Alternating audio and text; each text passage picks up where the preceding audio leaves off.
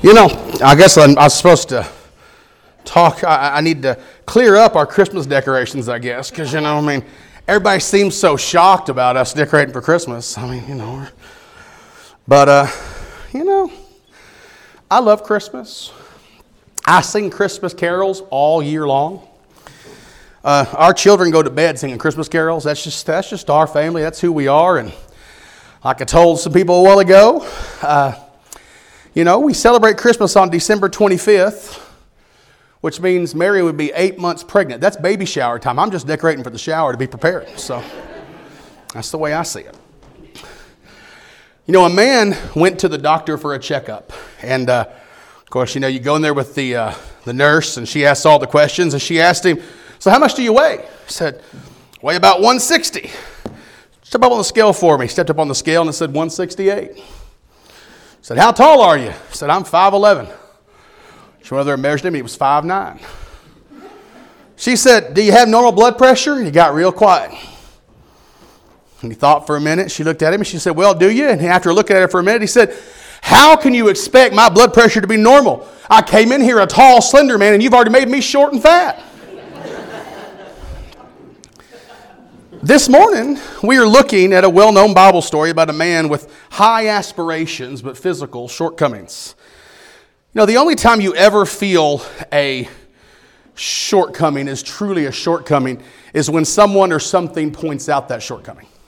Um, you know, it's the it's the short person who the tall person walks up to and puts his elbow on top of their head.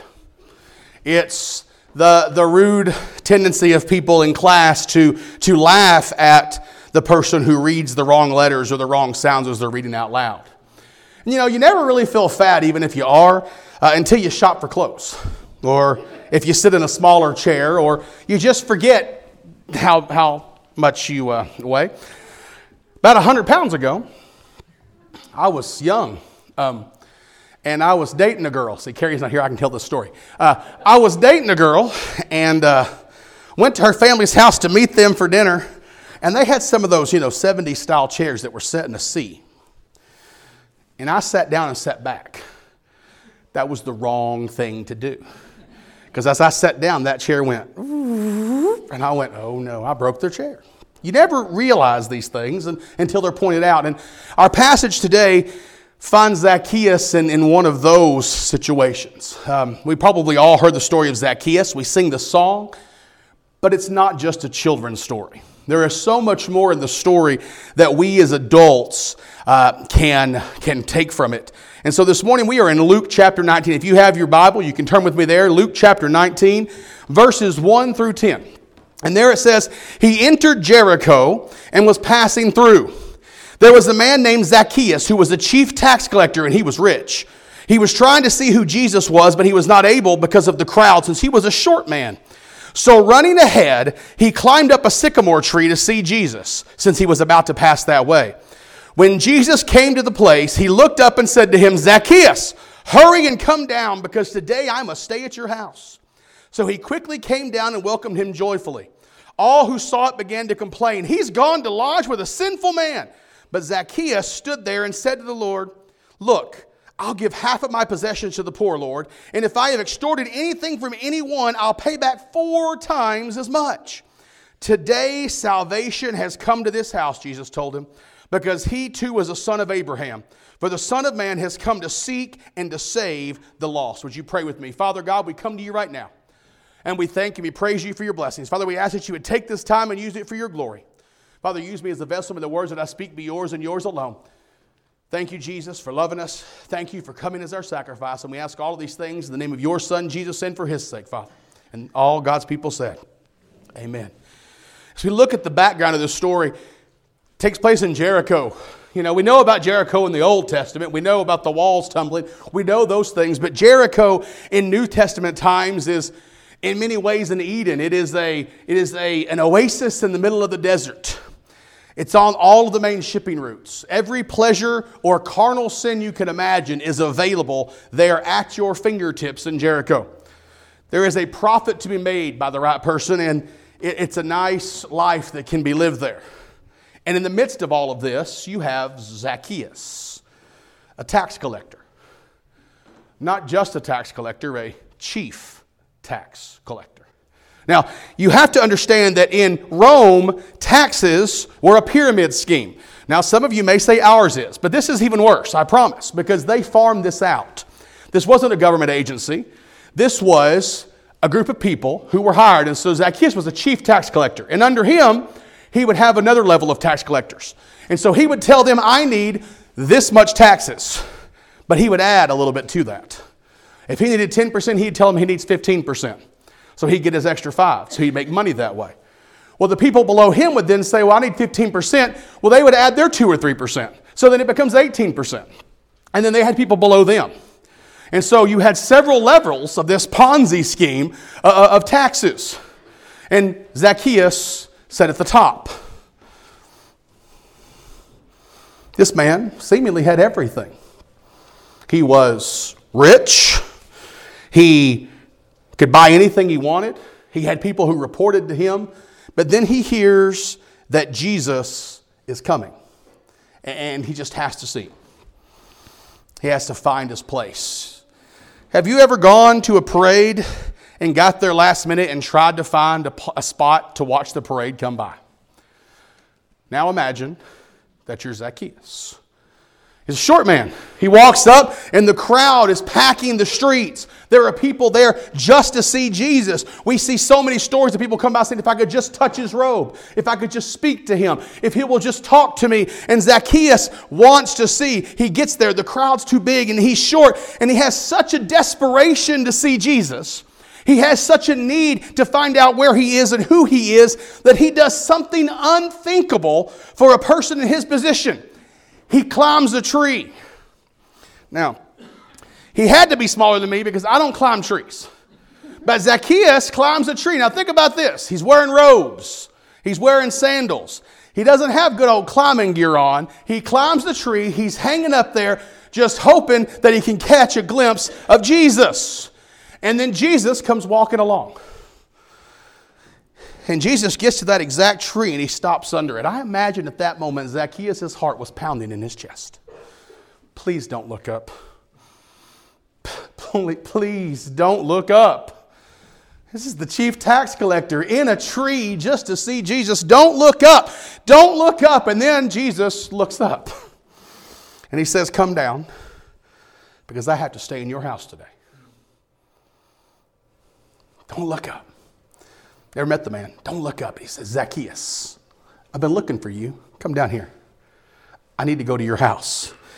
And we see this radical change in Zacchaeus. We see what happens. It's more than a children's story. The first thing that you see in this story is that Zacchaeus is defined by what he does rather than who he is. Even when you look in the text, the writer, Luke the doctor, says there was a man named Zacchaeus, a tax collector, a chief tax collector, and he was rich. He's a chief tax collector. He's rich. He's a sinner. These are all things that he does, but they aren't who he is. You know, many times we get caught up in defining ourselves and other people by what they do rather than by defining them by who they are. We define people by their careers. Zacchaeus is the tax collector. So-and-so is the sheriff. This person's a teacher. This person's an engineer. This person's a bartender. We define them by what they have. They're rich. They're poor. They have a nice car. They have a nice house. They're musical. They're short. They're tall. They're fat. They're skinny. They're blonde. They're redhead. We find them by their relationships. They're married, they're divorced, that's so-and-so's son, that's so-and-so's nephew, that's so-and-so's something else. We define them by what they have. We define them by what they do. They're a drinker, they're promiscuous, they're a gambler, they're a sinner. But you know, when we define people by what they do rather than who they are, we shape their lives. The easiest one to look at for me is pastor.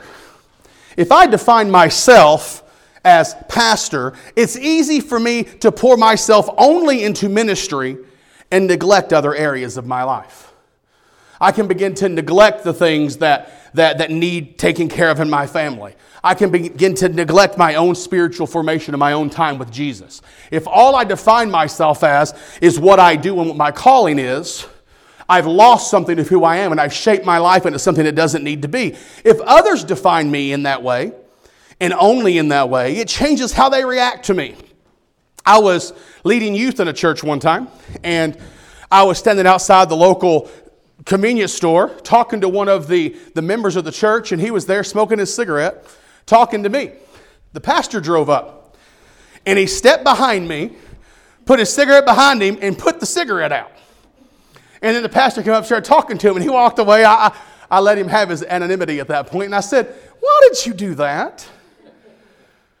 "Well, that was the pastor." "So? What's the difference between me seeing you do this and him seeing you do that? We're both just believers, and we both get to heaven. We're both going to hear the same phrase. It's the same thing." But people begin to change their actions. You know, they'll put out the cigarette. They'll throw out the beer. They'll change the music because, you know, some people think that I sit at home and listen to Benedictine monks chant hymns. That's not what I do. I have a very full musical life, the things that I like to listen to, and it ranges from everything. You would be shocked at what I hear. And people often change their language around me. You're laughing. No, no, no. Pastor's life can be a very lonely life because nobody sometimes wants to be the pastor's friend, because when you're the pastor's friend, he knows too many things. Maybe the only lonelier place in the world might be a pastor's wife. If we define somebody as a teacher, if you define yourself as a teacher, maybe you think all you can do is teach. That's all I'm able to do. If others define you as a teacher, all we may offer you is teaching. Oh, you're a teacher. Come teach Sunday school. But maybe their gifting is somewhere else. Maybe they're called to do something else. When we define people by what they do, we can find God's ability to work in our eyes. I'll see it when I believe it. They've said that before. That's old so-and-so's ex. That's old so-and-so's child. That's old so-and-so's parent. We begin to view people as lost causes. God isn't going to work there. Rather than seeing these unchangeable ways as incredible opportunities for God to work, we think God won't work, and we miss many times what God has for us. Um... If you've watched the news at all in the past couple of months, you've seen a lot about a musician by the name of Kanye West, who has publicly come out and said that he has given his life to Jesus.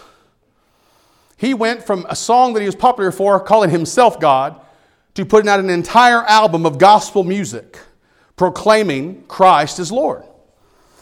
But it's very disheartening to watch as believer after believer on social media and on news networks come out and say, "Well, I'll believe it when I see it."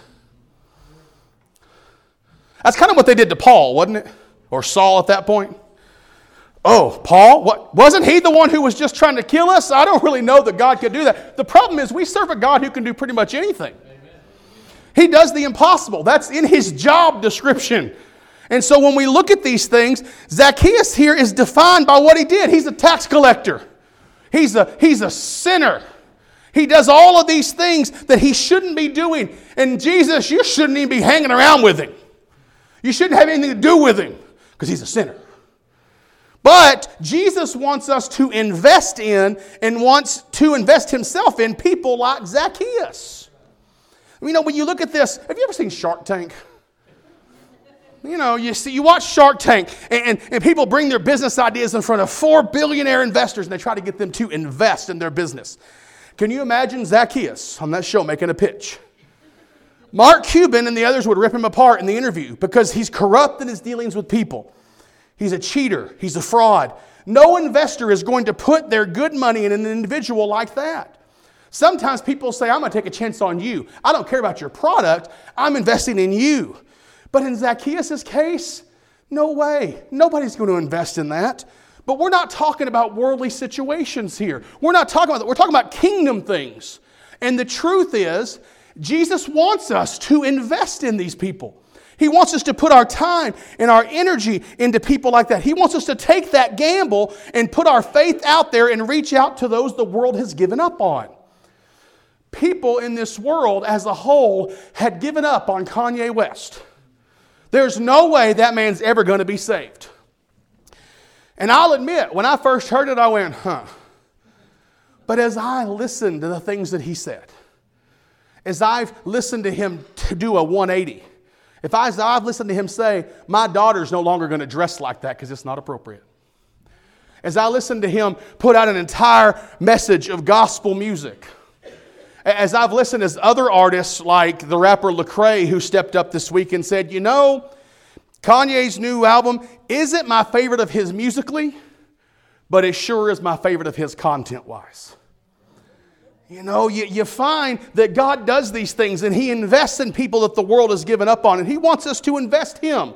He wants us to invest his love. He wants us to invest his gospel into those like Zacchaeus. Those who are forgotten, who are defined by what they do rather than by who they are.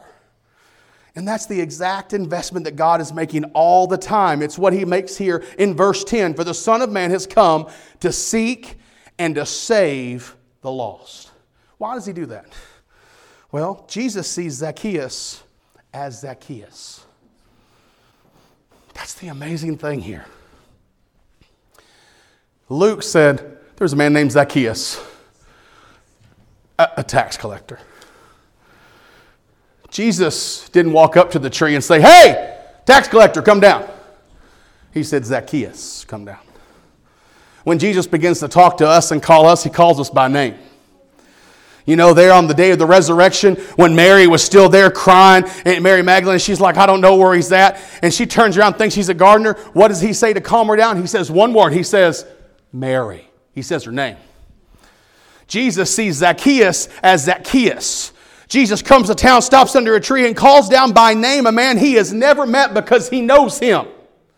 Because he knows who he is. He sees Zacchaeus for who he is, created by God and separated by sin with this hole in his life. Lonely, trying to stuff all sorts of material goods into this empty spot that nothing will ever fill. He's simply a sinner in need of a Savior.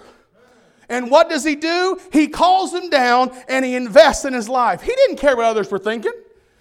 He didn't say, oh, well, maybe instead of going to Zacchaeus' house, I should go to the local cafe because that'll be in public and people won't talk.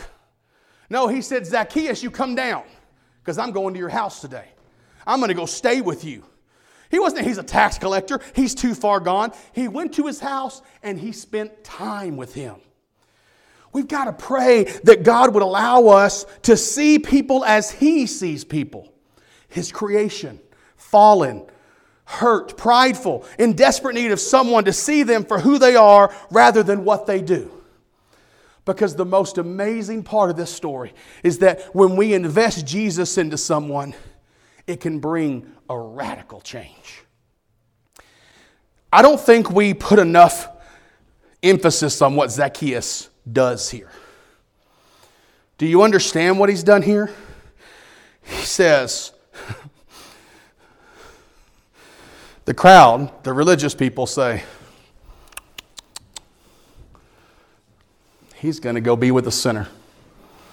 Can't believe he would do that.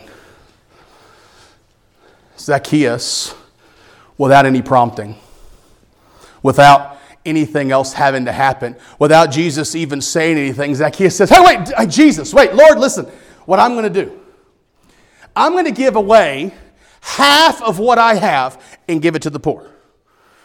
And if I have extorted anything from anybody, I'm going to pay back four times as much. He gives away half of what he owns. He's going to pay back four times as much of anything as extorted. The man's giving it all away. He's not keeping anything. He says, Jesus, everything I have is yours. I'm going to give it to the poor. I'm going to give it back to people. I'm going to care for people and love on people. He's redefining what he does. Because before his job was, I'm going to take and take and take and take and take. And now he's going to give and give and give. God can change even the most difficult of cases.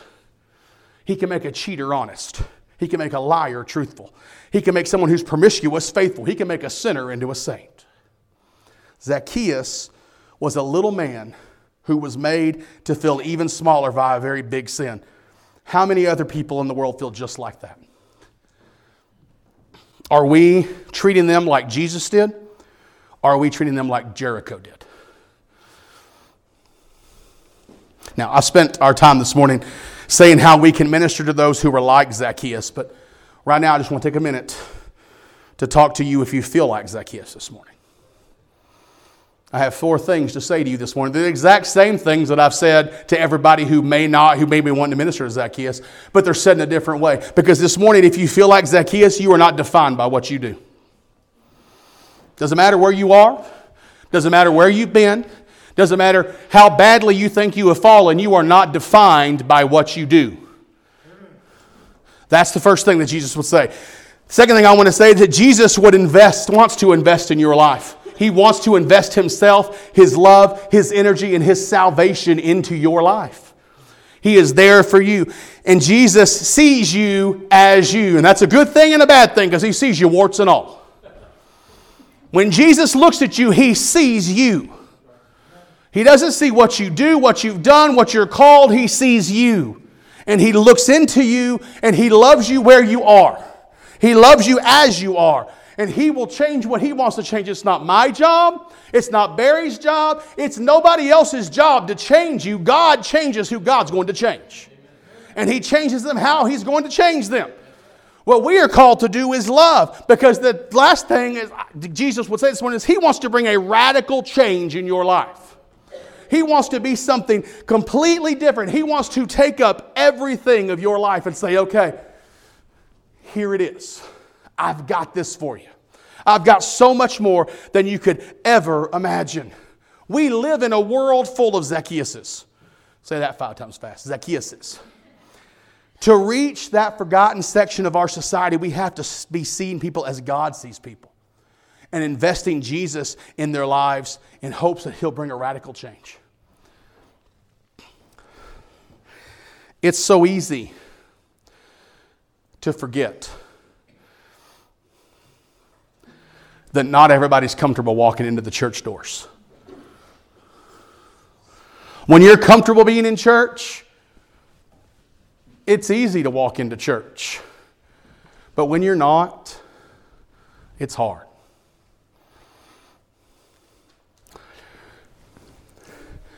Jesus didn't say, Zacchaeus, you come down because we're going to church today. He said, Zacchaeus, you come down because I'm going to your house today. If we're going to reach the Zacchaeuses of this world, we have to be who we are in this room, out of this room.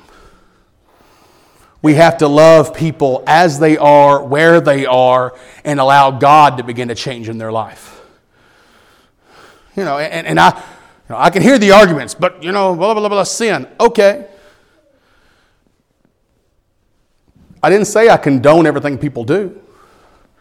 I said I love them because Jesus called me to love them. I can help guide them to the truth, but I sin every day. My sin's just a little different than their sin. My sin's different than your sin. If we're going to invest Jesus into people, we have to see people like Jesus sees people. We have to love people like Jesus loves people.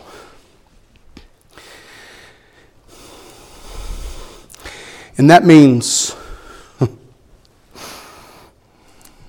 possibly the greatest hope you hear in the Bible is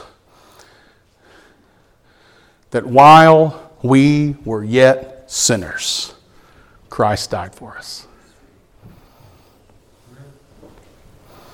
Maybe this morning